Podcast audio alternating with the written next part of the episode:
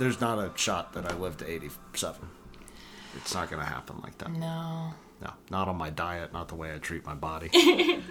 not, not, fuck all of that noise. Who wants to be that old anyway? All your friends are dead. Shit in your pants.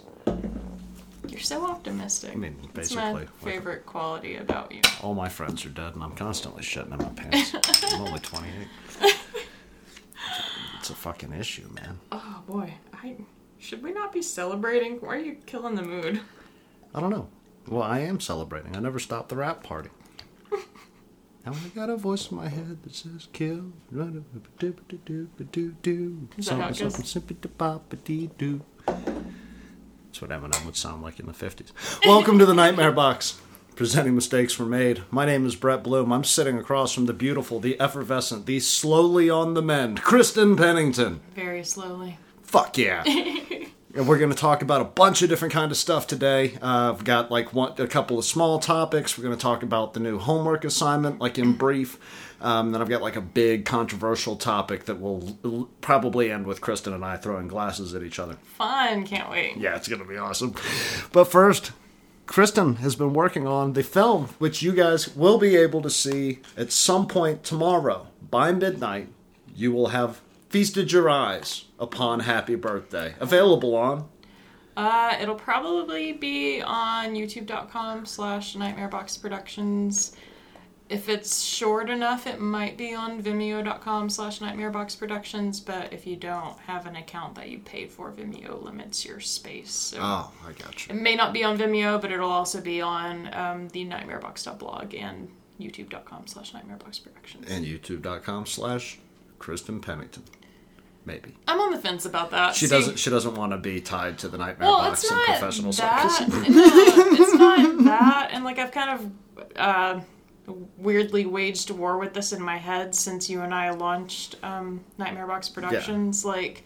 I kind of want it on my personal YouTube just because that's got my actual name on it, and it's like, hey, this is my like in case you're looking Yeah. for who did this, it's mine, you know. but um, like you kill your YouTube views if you split it, so Yeah. I'd rather just have it in one place. Flood it to the Nightmare Box. Yeah, and so it makes more sense to just have it on the nightmare boxes. But you know what you can see at youtube.com slash Kristen Pennington? The dolls. The dolls. I did also put that one on the Nightmare Boxes Yeah. YouTube. So that one is on the Nightmare Boxes YouTube, but all the views are on my account. We're over 6,000 now. But yeah, Goddamn like, right. I Consider feel- we do next to no advertising for any of this. Our numbers are looking pretty awesome. But I feel like I want, like, if there's going to be a spike in views, I do Yeah. want that attention to go to the actual production company. So I may eventually slowly kill off my personal YouTube. It kind of Well, as depends. fifty percent of this company, I promise not to sue the other fifty percent of this company. I if I do like any documentary work or anything like that while we're up here, I may put that on mine. Yeah. But I'd, I would imagine most of these films are probably going to be going on the Nightmare Box YouTube from now on. So that'll probably be the one we're plugging in the future. Fuck yeah! But you learned some cool shit today, and then fought with it for hours, Yeah. and It was not fun. It was not fun at all. you were so excited. I thought you were killing the game, and then I just kept hearing you go. and I was like, if I don't ask her what's wrong, she's gonna throw something at me. Like, Is everything all right over there? And then there was like a 15 minute tirade about shit that I do not understand. So let's get into it. I wasn't sighing at you. I was sighing at I know, but I was sitting there and it was dead silent. You had your headphones in, and when Kristen has her headphones in, she doesn't realize that she's yelling, so she was yelling her huffs. yeah, I have uh, Yelling your huffs, the Kristen Pennington story. I have like the over ear kind that um, they're not noise canceling, but they're like noise isolating. Um, so yeah, I have a scene in Happy Birthday that I would really like to replace part of the image with a CGI Yeah. um, replacement, and I Basically, we have a doll that doesn't need to be a doll, so we need to superimpose over the top, right? yeah. Uh, I didn't know if we wanted to give away that or not because It doesn't lead to the final push. Yeah, so um trying to render an actual child face over the doll. Yeah. And um as I've mentioned in other episodes, I do not do special effects. Like I, I do not do any graphics work of any kind. I unfortunately did not study any of that in school. Yeah. Um my editing classes were much more focused on like color correction and sound and like the pacing and all that like actually you know producing a story Yeah. that was uh inter- like interesting to watch so all of the effects work that I've ever done has been stuff I've had to slowly, painstakingly try to teach myself, and um, shit's super hard. Yeah, like you were I- watching some crazy YouTube video. Like I walked around and there was a dude trying to put his own face on a baby, and I was like, "What are we doing here? Have you completely jumped ship? Are you writing in an extra scene?" Well, like his video was ridiculous, but it was like the concept that I needed, and it was like actually like explained very clearly. So I was like, okay, like I'm gonna try to make this work. The problem with our video is I've only done green screen work once ever, and, And um, we didn't use a green screen. Yeah, we didn't. we didn't use a green screen for this. So like I like I said, I'm just not that good at it, and I figured out how to motion track the doll's face in the scene the way that I needed, and I got the replacement face rendered on top of the doll's face. The problem is Brett's hand sweeps over Yeah.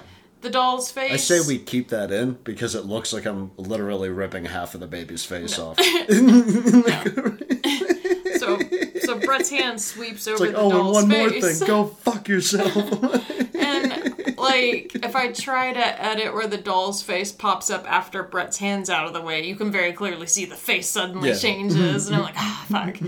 And I could not, for the life of me, figure out because I was doing, um, and this is gonna make no sense to most people unless they've, you know, done uh, like special yeah, effects you work fucking before. peasants.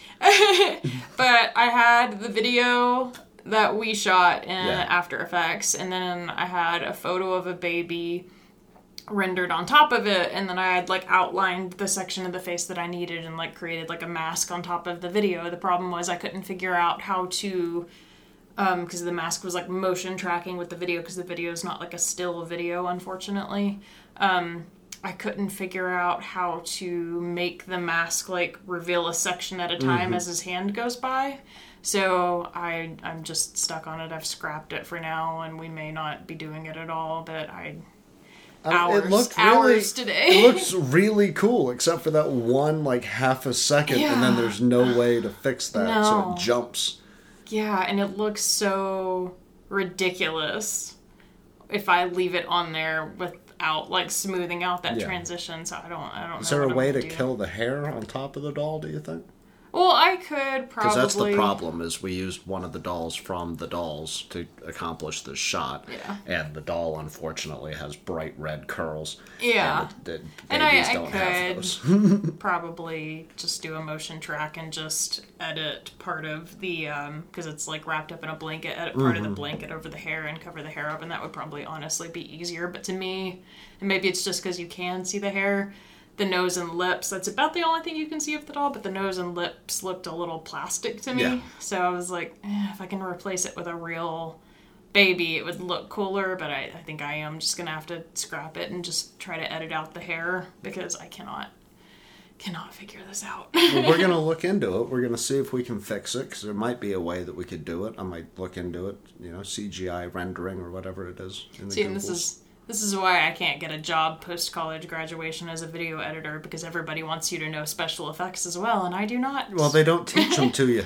no, I need to buy a book on it. That's what I Yeah. need to do. Like motion graphics in general are not my even kind of remotely in my realm of specialty. So I I need to buy a book on it. Mm-hmm. Well, hence the myself. point of the homework assignments is by the end of the year when we launch for the festival, um, you're going to have a massive skill set for one person. Whereas most people graduate from school and they're taught how to hold the camera and how to you know get the the certain shots and how to act or write or whatever they're doing. Uh, you're going to have your fingers and a little bit of all of that, so you've at least got a base knowledge of all of these insane things that you weren't taught in the educational system, Yeah. but you learned from doing it. I did learn in the process of this, which I ended up scrapping it because I didn't really like the way that it does it in After Effects, but I did learn how to fake making typed font look like it's being written on the screen. Yeah, the the intro's sick as shit.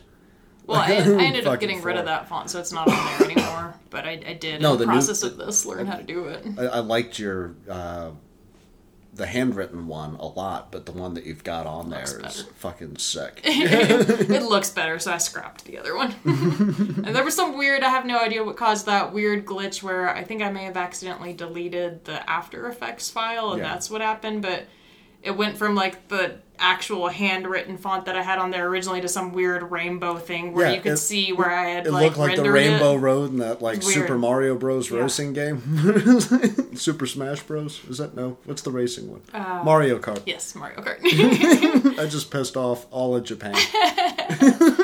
so yeah, this this film has been my failure at special effects. that's what that's what I've learned in this one. I suck at special effects. No, you're good at a lot of other things. Like there's a musicality to so many of these shots, and yeah, we went over the time limit. Go fuck yourself. It, we're the only people that competed, so we win by default. If you wanted to win, you could have won.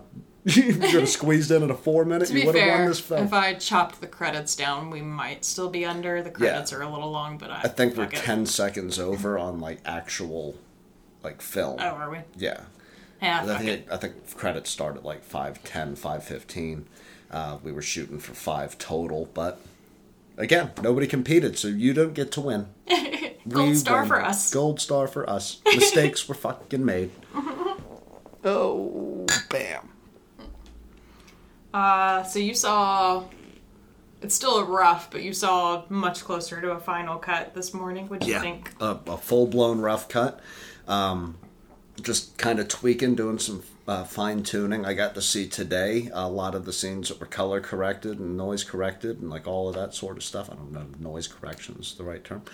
Um, I'm blown away. I, this is a lot better than I thought our first one was going to come out. I can't believe that we managed to pull it off. It's technically our second one. Our first one crashed and Well, burned. the first one, Ziggy died. That other short that we never named. Yep, the other one that we were working on, uh, the old apartment. A few we're- of these have we're, died. We're three in production, hell, uh, but this is this is incredible. Like I would put this on par with the Dolls, maybe a bit better than the Dolls because of the challenges. It was our silent film. I've never tried to write a screenplay without dialogue before. You took advantage of all the noises that were surrounding the character to create what translates is almost a kind of dialogue in music. You know, like That you is did. one thing I think that I am proud about this one. It, It's got a beat doesn't to it. drag. Like it Yeah. doesn't seem weirdly at a loss for the lack of dialogue. Your final sequence is mind blowing. I'm still in love. Sorry, I'm still dying. I'm still in love with the introduction, like the that whole first couple of seconds that bleed into the whole of the film. I think is one of the best things that you've ever shot that I've seen. So no, I'm I'm very proud. Oh, And your actorial debut is uh, Terrible. fucking incredible. It's not my debut. I've acted before, but uh, all the more reason. The. Nightmare Box actorial debut. all the more reason that it You're a leading lady. Shut your fucking mouth. No, you can. And I, I don't know that I'm gonna bother trying to edit around it. You can totally see my eyelids flutter at one point in the footage that's still Fuck in it. the film. I'm like, ah. Whatever. Ain't getting paid for it. Nobody wanted to compete. So- We're not actors. It's a writer Yours was actually really good though. Like the. I didn't have to say anything. I just had to look Sorry, pissed off and walk around. Can we pause for a second and I'll cut this? I'm Yeah. dying to death. Ooh. Sorry guys, I still have a cold and it is kicking my ass. Are we back? Yeah. Sorry about that. They all registered. All those coughs and the little microphone taps all registered the same. So just look for like the 15 chops right there and cut that little portion out. I am dying a slow, slow, painful death in my lungs. You should take up smoking. Uh, yeah, I'm gonna pass. I would be dead tomorrow. I was the think. last time you ever heard me cough like that? Fuck it. Smokers don't get sick, we get cancer. But back to what we were talking about. Um, no, like I, I will say for someone who isn't like into that stuff, like I did actually feel like a lot of your scenes were really kind of powerful. Like there's a lot of like um like tension and your expression and like even just like your size and stuff like that. Like it all like actually edited together really well. So. Yeah. I'm a big fat fuck with dead eyes. you're not. You're not. you're not even kind of fat. That's silly. You're right. I'm an Olympic champion.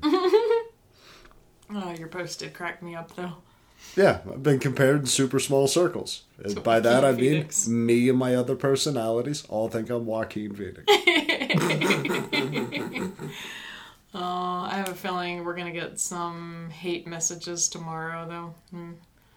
Looking forward to people being like, "That's insensitive." Yeah, go fuck yourself. That's what I'm saying. The Nightmare Box, and until Kristen learns, you know, the uh, wonderful art of screenwriting, uh, is trauma-based horror.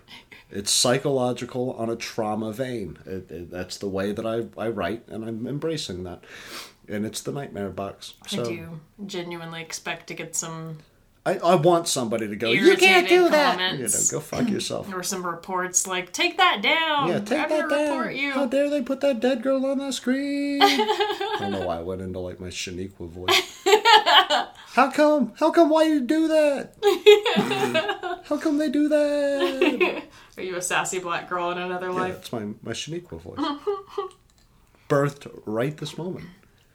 Nah, I feel like I've heard you do it before. Eh, fuck it. I might be a racist. I don't know. That's not true. but no, I do. I do expect. I want them. Fucking send me angry emails. Send me a email. That's all I want. You can send them too. Nightmareboxproductions at Gmail. Yeah, tell me how upset you are. I don't give a fuck. Send me your movie, bitch. Uh, God, I don't. I don't know. Weirdly, I feel like even though. Um, the Dolls was an actually violent film. I feel like this one's gonna have a worse reaction. Which, if it if doesn't it, make any sense. if it does, I would be surprised. I want it to because it is like jump out and grab you right there at the last moment. Holy fuck! I can't believe that's what they're doing here. yeah. Um, but yeah, the dolls was about child rape. Like and murder. Like it was And like murder. there was actually like a violent person Yeah. in the dolls, and in this one. we one, killed a it's- kid with a chainsaw in the dolls. And this one, it's not at all about violence. No. So if anything, it's about grief. It's a very uplifting message in a very fucked up kind of way. But yeah, I, I do expect weirdly that people are going to be, and maybe it's just because I'm nervous because we're almost like done Yeah. and we're almost about to launch it. So maybe I'm just feeling like pre-launch nerves. But I I have a feeling this one's going to receive a few hateful Facebook comments. I hope it does. And I hope I've received some very uplifting Facebook comments from, you know, some women who may or may not have ever been in a situation similar to the one that Kristen Pennington has put in. um, but yeah, I'm I'm excited to because yeah, I guess tomorrow, as of the airing of this podcast, Yeah. is launch day. So it's We're to throw. brat party all day, every day. Yeah, Brett Party every day. Got to come up with a reason. I was listening to Bert Kreischer's podcast, and he was talking about that. Where he, you know, kind the, the Bert talking about his alcoholism cracks me up because he denies it entirely. But he was like, "Yeah, I just I make every day a party. He's like tonight's like the Chinese New Year, and I'm like Oh, inviting people over at the pool to like swim around, get hammered, and celebrate the Chinese New Year. I got a haircut yesterday. Let's celebrate. Let's do it." And I was like, I feel you, dude. I do that every night. Like tonight's a good night to listen to Eminem again. Yeah, but you don't you don't use the guise of partying. You're like, today sucked. I'm gonna drink it away. Yeah, no, I'm just a drunk. But um, no, I'm I'm super pumped about this fucking movie. And and while Kristen was in the shower, because I spent a couple hours earlier making up the show notes and trying to rack my head around what the fuck we were gonna do for the the March assignment, um, we will have a printout for you um, on the next episode. However, what is the plan, Kristen? What is the base of the plan before we start fucking with it so that you guys can get your gears rolling? So, ah, God, probably at the beginning of the year, probably like around New Year's, Brett proposed a luck of the Irish Yeah. type. Because my um, mom grew up in the East End of London during the Troubles, and Kristen is a redhead, and I never stopped finding that funny. I am Irish. Oh, saints preserve us! Oh, gotta pack a bus with a carbon. Um, gotta go buy some nails for the carbon. so Brett proposed doing a March film something along the vein of like Luck of the Irish. So It's a carbon footprint. You're ridiculous. so I decided that, or we decided, I guess, that um, we're gonna open March's challenge up to both filmmakers and writers. Yeah. I I don't know what the page limit will be for if you're just well, if we're not if we're not putting a film limit on, then I won't put a page limit. Well, we'll probably put no more than 10, 15. I don't imagine Brett and I are going to try to tackle another 15 for a minute, but Yeah. um, probably put a 10, 15 limit on the film and then a short story. Don't send me a novel that you crash wrote, um, but it'll again be a two month Yeah. challenge. We've decided to move these to two Like month three challenges. to five pages, we'll figure out the specifics. But what what is the premise? Um, so the premise is Brett and I continuously dog on films in our Two Star Tuesdays that have plot twists that are gimmicky or Yeah. don't follow the premise of the movie. They're either Um, tropes or they're surprises, and both of those piss me off. yeah, where you're yeah. trying to fool your audience. Like, oh, look, it was the man behind the curtain Yeah. the whole time. They know? were aliens. No, they weren't. Get the fuck off of Cloverfield. So for marches, you or we are now presenting the challenge that you have to either write a story or shoot a film where your character initially goes through some kind of instance in their life where it initially comes across as good luck and turns out to be bad luck or vice versa. If you want to write a happy story your character goes through some kind of instance where it seems like everything's just terrible and they're having bad luck and it ends up being good luck so you have to find a way to take this initial premise of whatever luck is going on in their life and flip it on its head in a convincing plot twist that is not gimmicky and doesn't use tropes or any of that Something stuff. where we could go back, rewatch the film, and be like, you laid the breadcrumbs There we down. go. Yeah. So something where you clearly set up through the story or through the film subtly we were coming to this and it is Yeah. actually like a convincing surprising plot twist that makes sense. "Do you have a favorite?" Favorite plot twist. Yeah, I mean 7 was pretty good. seven's my my, my go-to. I don't know. I've seen a couple like uh Saw is my favorite plot twist. The original Saw. He's dead in the room the whole time, wakes up and says, game over. And then fucking closes uh, the, and I haven't seen it since I was a kid, but I remember being like, "Oh, that was clever." I think if I'm not mistaken, Memento, the movie that's like all in reverse, he ends up actually being the bad guy. Mm-hmm. Yeah. Like the guy that can't remember anything, the main character. I think if I'm remembering right, he's actually the bad guy. Yeah. So Text, yeah, Textbook greatest was M. Night Shyamalan's only good movie, The Sixth Sense. yeah, that was a Yeah. definitely a solid And one. Split right up until the last 45 seconds. It's like, oh, he was a. Okay, so you've got Unbreakable, you've got Split, and you've got Mr. Glass. And all of them are good until the last 15 seconds. But yeah, Sixth Sense was a Sixth Sense is the one, too. perfect one because he's being ignored throughout the entire movie by the woman. And then you don't know why he's being ignored. You assume it's because he's a His marriage deadbeat. is falling apart. Yeah. And then it's revealed that he's been dead and the kid's the only one that can see him. So, like, she's not ignoring him. She's just, you know, walking through him. Mourning. Yeah. Yeah, that is yeah. Actually, It's Six, a fucking Sixth beautiful. might be my favorite. it's actually, the textbook, like, one of the greatest plot twists of all time. I'm sorry if I'm ruining that for you, but I think it came out in, like, 96. so we should you, revisit that one. I haven't seen that one in a long time. Yeah. I'm down for Bruce Willis. Yeah, especially since we're doing a plot twist challenge, we should rewatch that one this month. I'm down. But yeah, you have two months to get it done because I decided number- I can't yeah. work under that level of pressure, so we're not doing monthly assignments anymore. Number 23 with Jim Carrey. Brilliant plot twist. Not giving it away because you and I have to watch that one again. Yeah, I haven't seen that one in a long time. I really don't remember it very well. But yeah, a lot of solid examples. Go watch those, and then either write a script or write a short film and shoot it. And um, And it doesn't have to be, as you said, it doesn't have to be negative. So, like, you don't need to, like, introduce a Chekhov's gun that you're going to blow your head off with later necessarily.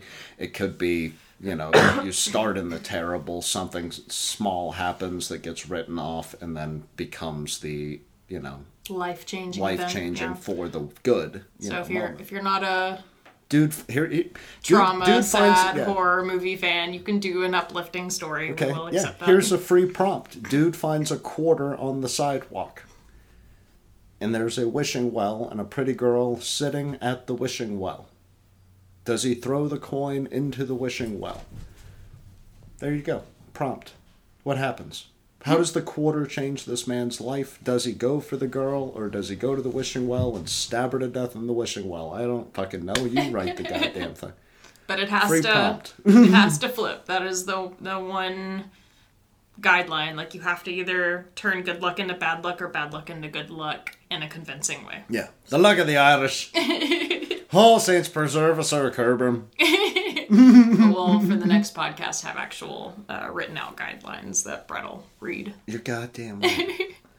uh, next on my list is the big topic. I think we covered everything else. How dare you? Oh my god. What'd you get for Valentine's Day there, Kristen Penny? I got a leather strap for my camera that has she- my name. Which she thought it. was like a sex whip. I know. I thought it was a collar. I was like very confused. It's like Brett is going hardcore kinky on Day. like well it was like all wrapped up in like uh, tissue paper and so Yeah. like it only like the little end straps are the only part i saw initially i didn't see the part that had like my name on it so it's just like these thin like collar size straps i was like this is strange This is a little out of the fucking blue. Brett does not buy me sex toys. and then even when i got it out and i saw like my name and stuff carved on it i was like okay it's a strap for something but it was like is it go to a handbag like what's it for i was very confused Next Valentine's Day, I'm gonna buy collars and like anal beads and just like all the sex toys. You know, I legit thought it was a collar. I was like, I don't understand. Were just staring at me expectantly, like, you're you gonna love it, like Jack Nicholson and fucking Anger Management when he does the head nod. what did you get for Valentine's, Brooklyn? but what is the strap for? I don't Oh, it's think for you my did. camera. It's for, no, I thought I said it's for my I don't think you did. I think It's a collar. Yeah, it is Uh, a collar. it's- I, Brett's been walking me around the apartment on all fours, butt naked. No, it's a, a leather strap for my camera because I um I only had like a super shitty strap that like came with my Yeah. camera kit that I never used, and um yeah, so now I have a strap. So It's a proper I leather. don't drop and break my camera. A proper leather, you know, strap out of Portland, I believe, and uh, yeah, It was really nice. it's Thank super you. fucking cool. But it was not as cool as what you got me. No, I liked what you got me. No, well, I liked what you got me more. we can have a love off if you want. to, It ain't gonna fucking work. I have been looking for Stephen King's book Rage from 1977 for maybe five, ten years at this point. I've been hunting for this goddamn novel. Can't find it anywhere. Why not? Never read it. Uh, No, why can't you find it? be, well, I'm getting there. Oh, believe it or not. I wasn't just going to introduce that I couldn't find this one random Stephen King novel. Uh, People back home might be like, well, why didn't you go on eBay and look for it? Because it costs $1,200 to buy the fucking thing. Um, I don't have $1,200. I don't have $200. I don't know what the fuck, you know, is going on in my life. I make a lot of piss poor decisions. But I'm, I'm not out there spending $1,200 on a first edition of, you know, King's novel and thus I've never read it. And the reason why I've never read it was it was pulled from print in 1998. I've got it written down. Yeah. Uh, it was pulled from print in 1998 because Rage is about a guy who goes into his algebra class, pulls out a gun, and holds his classroom hostage. And after, I don't know, uh, 30 years of school shootings that were blamed on this novel, Stephen King allowed it to fall out of print. It went on for like another year or two in England through the Bachman book Omnibus.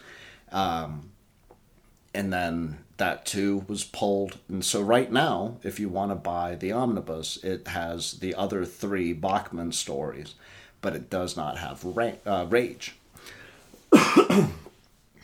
So, Kristen Scoured the earth. scoured the earth and found a book called The Bachman Novels. I did. Tell them the story. Um, so I knew that I wanted to try to find Rage, um, and I, I too stumbled across the very expensive versions of just Rage by itself, and was like, Yeah. well, that's not happening. Like low end, you're paying like seven hundred bucks. Yeah. yeah. Um, and then I realized it was in a collection called the Bachman Books, and I found one on Etsy um, right before I got my tax return that was a little pricier, but not like unaffordable pricey. But Yeah, it was it's not. It's not like Barnes and Noble. Like you're not finding it for thirty no, dollars. not. um, and it was a hardcover, and that was like my Yeah. biggest. I, I don't want the paperback. I want the hardcover of it because it's an older book, and Mm-hmm. you know it's going to be a little more beat up. And I want the hardcover because hopefully that's in a little better shape. And it was the only one on Etsy that was a hardcover, but it was a little worn out. And um, like two days before I got my tax return, it went off Etsy. Yeah, Yeah. somebody bought it. And I was heartbroken because the only other ones on Etsy were paperbacks that were very worn. Which means that there's another dude out there who has another girl like you. and you're like, I'm buying him Rage. A school shooting novel. What a great Valentine's Day present. He's gonna love it. So I started searching the internet like everywhere for um, the Bachman books, Rage, Stephen King, like putting all those phrases together. Like it's got to be somewhere out Yeah. there that is like a price that I can afford that isn't in terrible condition. And I stumbled across a listing on Amazon called the Bagman Books. um, and it's literally just a link to a whole bunch of shops that have like some version of this book whether it's a Yeah. paperback or a hard novel in varying degrees of you know wear and tear and i found a um a used bookstore like on the other side of the country it was Like I in New Jersey or yeah something, yeah. somewhere like that that had one single hard copy um, for a reasonable price that was basically in perfect condition they were Under like Bagman. yeah, not under Bachman. Bagman. Yeah. And, and they said the the jacket had a little wear and tear, but outside of that, the book didn't have any marks in it. I was like, oh my god, like I need this. so um, yeah, ordered it up, and I thought for a minute there the postal service lost it when it got here because it didn't get delivered when they said it got delivered. but uh, Somebody, some other reader in Missoula opened it up and said, "Mine? Uh, this is like finding a kilo of cocaine. You just don't run into this every day." Thank God it got here safely. And if you were looking for your own copy, because you can find the Bachman books minus Rage for Yeah. much cheaper, and You that can wasn't still buy the Bachman books minus Rage and Barnes and Noble, Yeah. but you can't find the one that has Rage. yeah, anymore. which was not what I wanted. Because we're Um, over 20 years away from that being pulled out of print so they like died in like grandma's basement a while ago. this is 77 if you bought that when it came out on your birthday you're in your 50s right now but if you're looking for a copy of it yourself, there is still a listing. I mean, you can't buy the one that I bought because it was the only one that store carried, but there is a listing on Amazon called the Bagman Books because the C in the title does look mildly like a G, and Yeah. Amazon apparently doesn't know the difference. And there were several reviews where where people were like, "Hey, it's Bachman, dummy! Like you're, You're- selling yeah. these way cheaper than you're supposed to." you could be making hundreds if not thousands Yeah, of no, I dollars found a, a hard copy that was in decent condition on Etsy that was five hundred. Yeah. Same book I bought you. the Bachman. Like, yeah, it's not just Rage it's not even just the copy Yeah. of the novel itself yeah. No, the I found a because all the other ones on Etsy, like I said, were paperbacks that were beat up and like Yeah. marked in and stuff. And like the only other hard copy that I found on Etsy that was in decent condition was five hundred dollars. that's fucking So yeah, the Bagman books. Go hunt down a win. copy right now before they fucking realize what they've done and go out of business.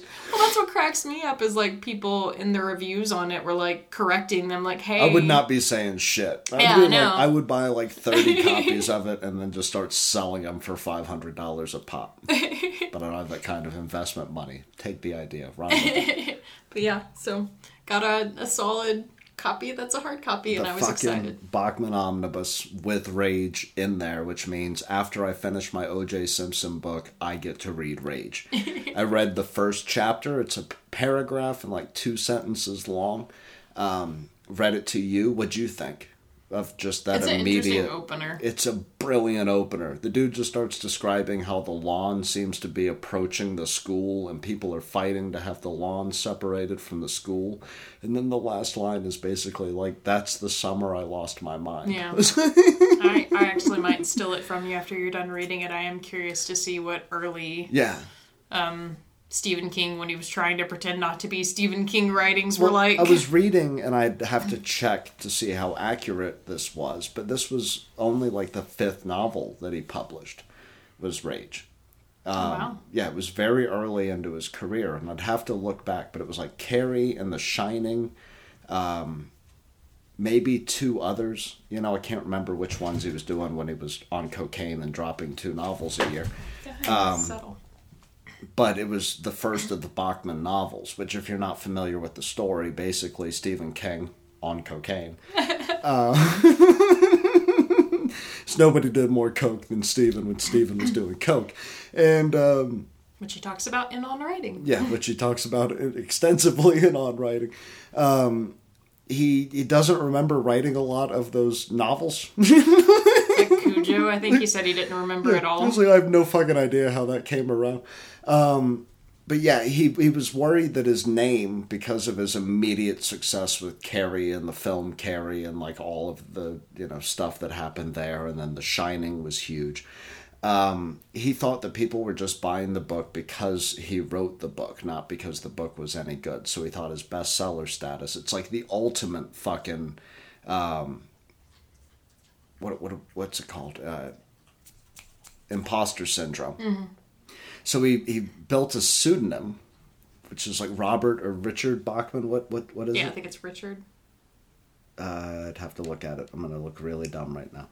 Um, but he created this Bachman character that he could write as like a, a pen name, and he wrote like four or five of these books over four or five years, and people were like Bachman reads a lot like King. This dude was writing so many books. He was releasing books as King while he was releasing books as Bachman. He was two separate people. That's how much cocaine he was doing. I do respect that though because He needed to know, like, if he was that good or if it was just Stephen King sells novels. like, a lot of people I feel like in that instance are like, I'm just gonna write whatever. They're gonna, you know, swipe it up because I'm the one who wrote it. So I, Yeah. I have a level of respect for someone who's like, I want the work to actually mean Yeah, something. because the Bachman books, if I remember correctly, came before like It and The Stand, like the big Holy Mother of God novels. He was so huge. I love Stephen King. If, if I could suck two dicks at Stephen King and Cormac McCarthy, I'd, I'd take loads on either cheek. They, are both 80 year old men at this point, but fuck them. But yeah, it went out of print in 1998 because it was associated with a number of school shootings. And I've got some uh, fun notes that I pulled off of the old Wikipedias uh, to open up our discussion Some today. interwebs. Yeah, so it, it, it was a couple of them, you know, that happened between 77 and 98 that were tied almost directly to his novel, either in the way that the school shooting happened or they found it in the kids' lockers. And at the end of this list, um, I'll explain the one that he was just like, fuck it, you know, uh, call it, fucking kill the copy. I, I don't want it out there anymore. These kids are not getting my point. But uh, the first one that we're going to go into is at San Gabriel High School in California um, on the 26th of August in 1988. Jeffrey Lynn Cox held a class of 60 students hostage for over 30 minutes. Which doesn't seem like that long nowadays, actually. I Yeah. feel like I don't think he killed anybody. He just pulled out a gun, aimed it at somebody, and held them hostage, waiting police response, then surrendered himself. There go the animals. they have been going batshit today Mm-hmm. for some reason. I don't know what's going on. And our second one is Dustin L. Pierce. He was at Jackson County High School in Kentucky on the 18th of September, 1989, so the following year. He took his history class hostage for nine hours with an AR 15. See, now that's more like holy fuck. 30 minutes, I'm like, ah, you're an amateur. You're only at school for eight hours in the first fucking place. This guy's got you sitting in a history class staring at that atlas for nine hours. Go fuck yourself there, Dustin. Uh, the next one you might be uh, related to is Scott Pennington. It was me, I did it. That Yep. was my alias. And in January 18th of 1993 at East Carter High School, also in Kentucky, he fatally shot his English teacher in the head. Do you know why he did that? Why? Well, he did that because he received a C on his essay on the book Rage. Jesus. He wrote an essay He received the C. He killed his English teacher. I believe he also killed the janitor.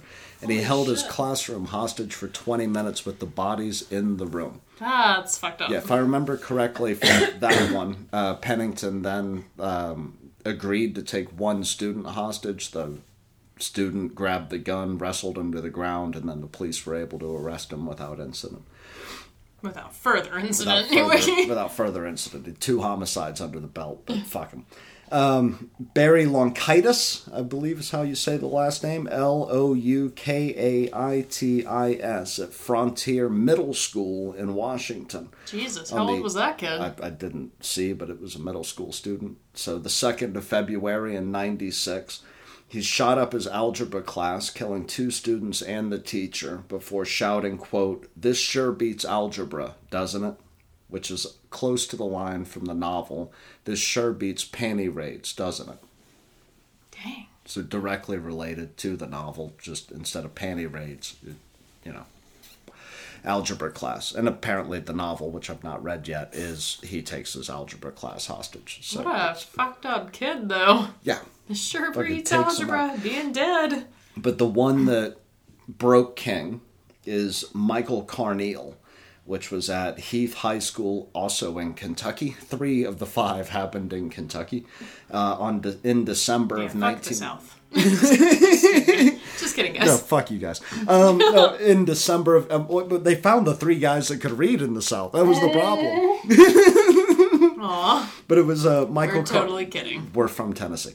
Uh, this is Michael Carneal again, Kentucky, December '97. He shot eight students, killing three of them. Uh, they found the Richard Bachman omnibus, which is now on my bookshelf. They found that in his locker.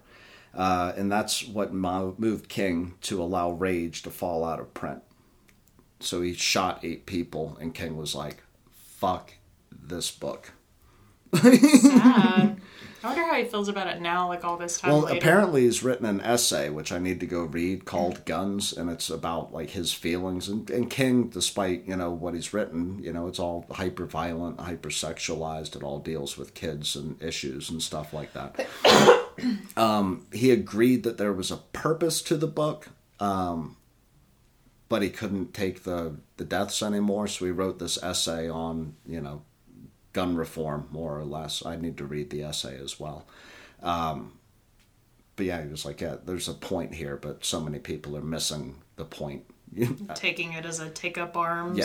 Yeah. Well, I, I read the same thing today about Anthony Burgess uh, on The Clockwork Orange, or A Clockwork Orange, uh, where he was saying people are missing what I'm trying to tell them. They're just viewing this as sex and violence and a reason to do the sex and violence. They're not really, you know, engaging with Alex as a character and questioning his motives or his, you know, place. Which, They're looking at him as a hero. not that our short film that we're about to release is violent. Again, The Dolls was More far more yeah. violent, but that is a thing that I, I, I wonder if people are going to miss the point of the film and be like, oh, you're just trying to be controversial. It's like, Yeah. no, there's a point. So you're missing the poetry here. Um, so that led me to what I was going to use as our closeout discussion. We could bounce around for 10, 15 minutes here. Is like what role, if any at all, um, do artists have in these violent times?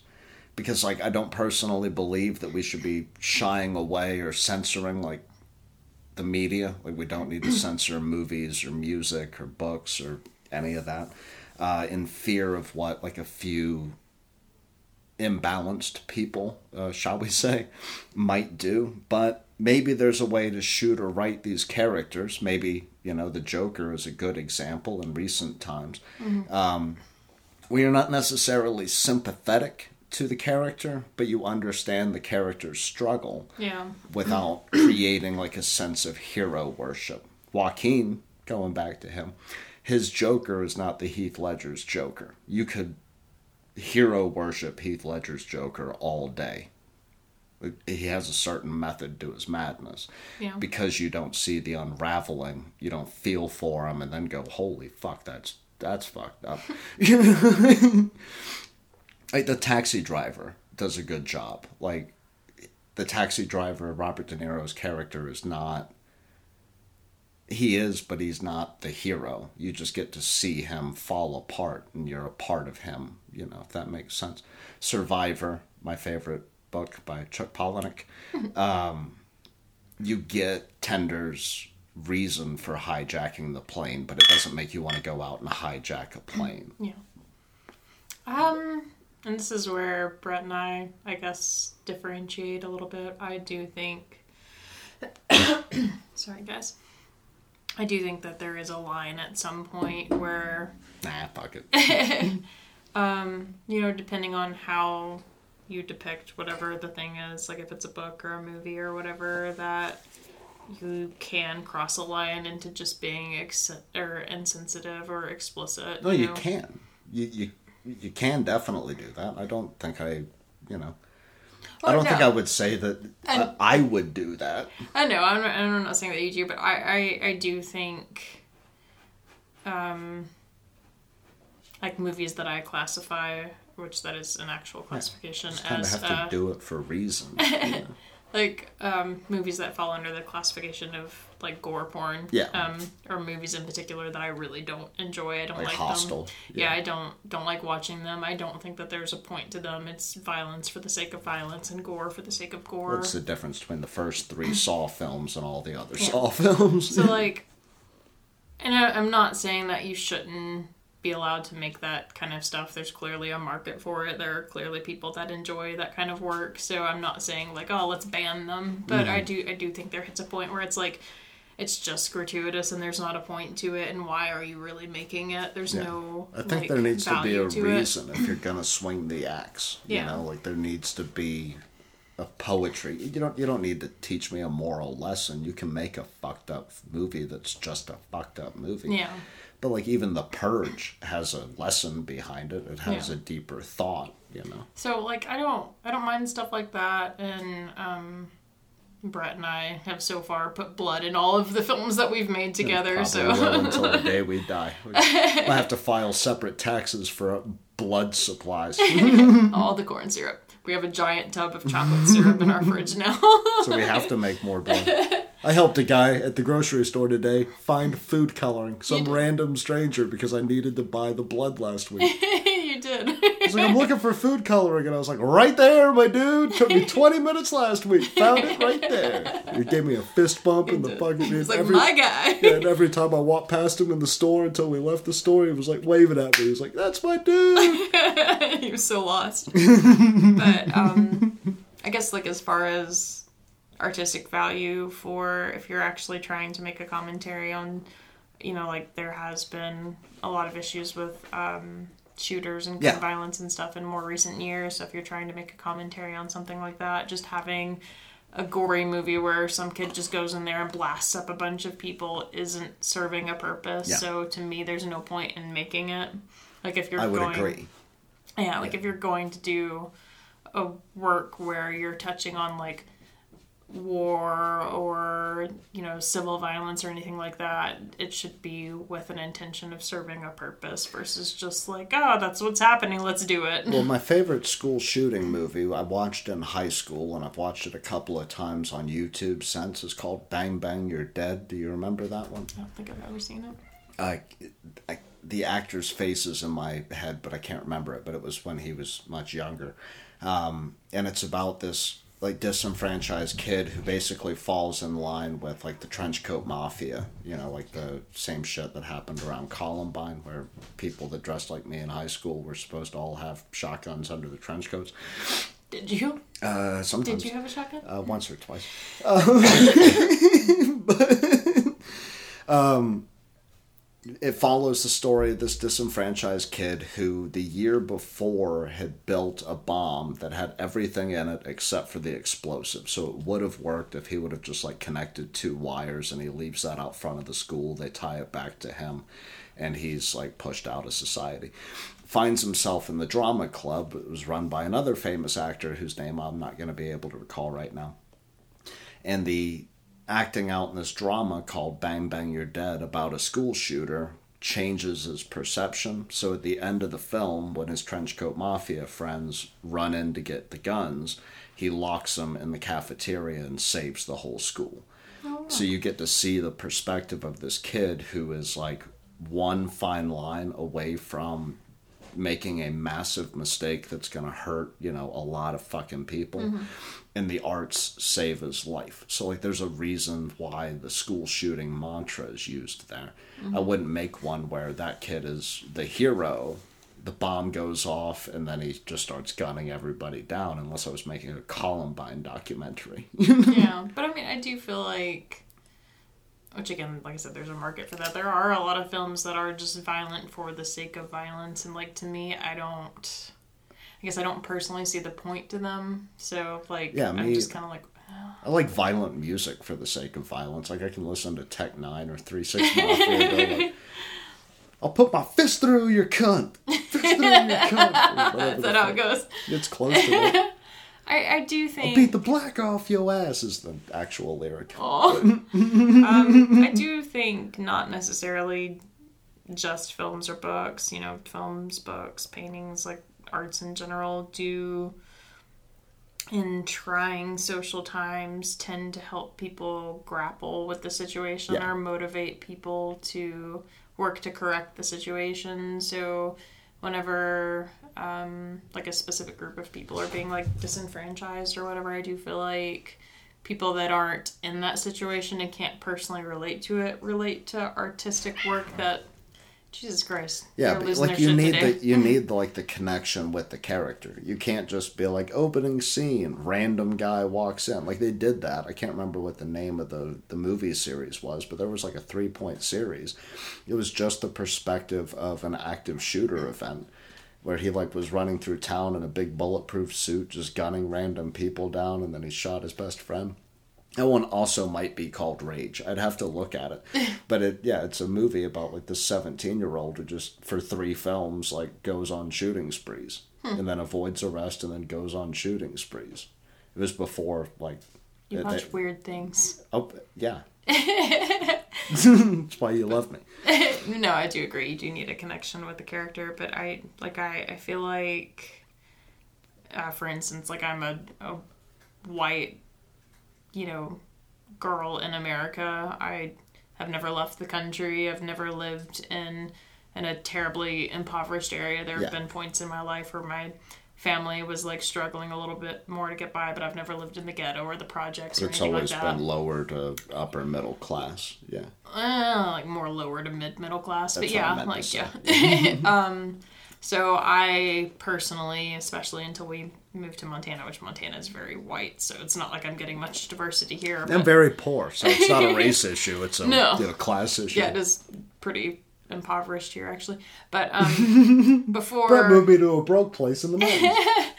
um, but So before, let's start a production company. Get raped by taxes in the red state. But before I moved to Mon- or we moved to Montana, like I'd never really been anywhere, so my perspective Yeah. of life has always just been like a middle class white girl.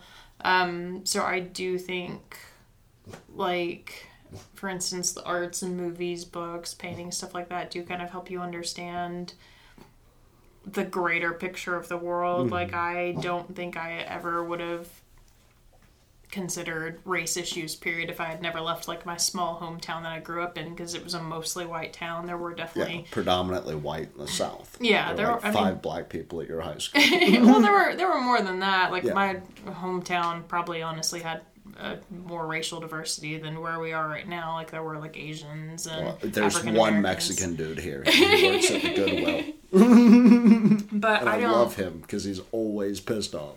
I don't think I ever saw or thought about like racial tension issues because there weren't any that I saw directly or even like um with gay marriage and stuff like that. Like Yeah. gay marriage became legal while Brett and I were adults, you know, it wasn't like Yeah, my brother was in the closet until he was 23. yeah, so it, Yeah. it wasn't like, oh, it's always been that way. Like I was, yeah, in my late 20s by the time that became legal. So like those weren't things I ever saw or thought about until, you know, seeing like Brokeback Mountain. no.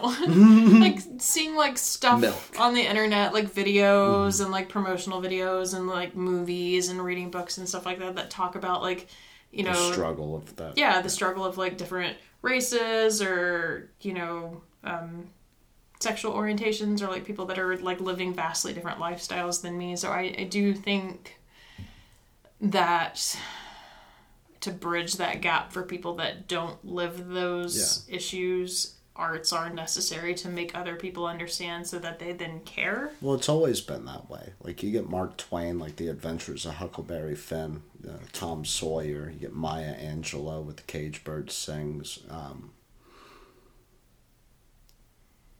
all the anti-war novels that came out of the Vietnam movement that like changed people's perspectives on, you know, we're the great American empire. We're just out here kicking ass and taking names. No.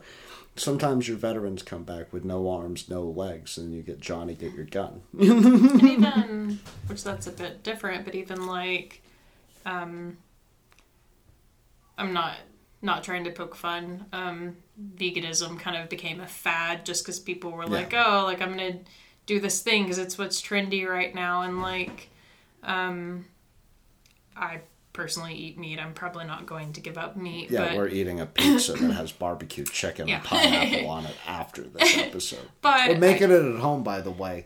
Fuck Domino's. But I did um, watch the documentary Blackfish, and then I've seen like some documentaries about veganism and stuff in general, and it did Those like have been massively impactful to some people. yeah, I- like I did personally feel like kind of a like whoa, like what's my responsibility Yeah. here moment. Not necessarily because I'm like oh health wise I'm gonna quit eating meat. Um, it's more of a environmental conscientious thing. So like especially since we've moved to Montana and the people here do kind of trade goods and it's Hunt more local fish, yeah. yeah. local foods versus I mean there are supermarkets and stuff here and Brett and I shopped at Walmart earlier today but there's a lot of local options out there. So like seeing stuff like that and then moving to a town like this even like on that level like it's had me kind of reconsidering like what's my social responsibility to the environment. Where as a kid it was just like oh you eat meat. That's what you do mm-hmm. you know? And if i hadn't like left mcminnville or whatever you know i probably would have never thought about these things or if there weren't like netflix shows you could watch about those kinds of things or whatever so i, I do think You learned a lot about Colombia and the cocaine trade because I've been making you watch those dumb like drug movies, drug documentary Mm-hmm. series. Yeah. But yeah, I do think there is a a level of social responsibility to expose other people to issues. So I, I do, as long as there is a point to it and it's serving a purpose, think that um, like books like which I haven't read Rage either, but like books like Kings or like um, The Joker, like Yeah. just works in general that kind of like bridge the gap on like mental illness Well, like- or like Pet Sematary is violent at its core. You know, it's horrific. I love it. It's one of my favorite things that's ever been made by anybody that's ever fucking lived. But it is a man coping with the loss of the father and the loss of the son. And as a person who's lost a father and as a person who never wants to lose a son, like those are massive things to grapple with. So like the horror has a purpose. yeah. It has a purpose. Your childhood fears manifested as an adult. How you Final go destination. from final mm-hmm. destination has a purpose. Saw has a purpose. What are you going Freddy to do Krueger. to live? Freddy Krueger and trauma. You know, it, it, it, there is a poetic reason for these very violent things that we enjoy. So yeah, I'm, I'm right on board with you there. I think uh, it got very gratuitous very quickly, but Final Destination is a bit of survivor's guilt. Yeah, that's what it is. Why am I the one who escaped the plane crash? Got a little gratuitous though, so shame on you too. Well, shame on all of them that go fucking nine films in yeah. because they've lost their own message because they sold out. No, no, fuck that. Do the hereditary move. Leave no room for part two. I Pull do, out. I do wish Hereditary had ended Yeah, differently. hered- but yeah. I, It's a I'm still movie. mad at it, but right up into the last 30 seconds. Brilliant film. But no, I, I I will agree. I do think that there is a a social purpose for art that delves into these difficult topics, and I hope that that's how our short film gets viewed. Um, we'll see, I guess, in a day. and if they don't like that one, then they can deal with the next one, which is all about plot twists. Because I guarantee you, probably going to be fucked up as well. Because that's how my I- brain operates. I already know ours is going to be good to bad because mm-hmm. Brett doesn't do lovey-dovey stories. Well, I might trick you. I might write a rom com, I don't buy it. but violent romantic comedy. They get together at the end so they can kill everybody else. Yeah. Bonnie and Clyde, that shit. like she tries to rob him in a gas station, and then he's like, "No," and then like they have wild sex while they're running away from. Yeah, the we have to film like, that, so no. Okay. Don't want to make a porno? No. Right. Well, you can find us over at The Nightmarebox.blog. Sure which one you were going for. Fuck it, why not? um, or you could swing on over to the Instagram, send us pictures of your own individual film sets and equipment and whatever you're working with for the March assignment where you're dealing with the plot twist. You could send those pictures at, The oh at Nightmare Box Productions or you could do them on Instagram at, at Nightmare Box Bro. or you could write about them at Twitter at. Wait, what? Twitter? Didn't we just do Twitter? I don't know. Fuck it. Look at us. Facebook.com slash Nightmare It's the Nightmare Box Productions. Everywhere. Just type that clickety clack that over Find there us into on the Google. Join IMDb the where Brett's thousands getting all the credits. Yeah, I'm getting all the credits. My dog has a credit. You guys can do this shit. If we can do it, you can do it. That's the mantra. That's the Zombeaver mantra. If we can fucking do it, you can do it. Go find us. I ain't looking for you no more. I love you, sweetheart. Love you. And I love you guys. And I'm gonna go eat some barbecue chicken pineapple cilantro pizza. And it's gonna be fucking awesome. My life is cool as shit. bye bye.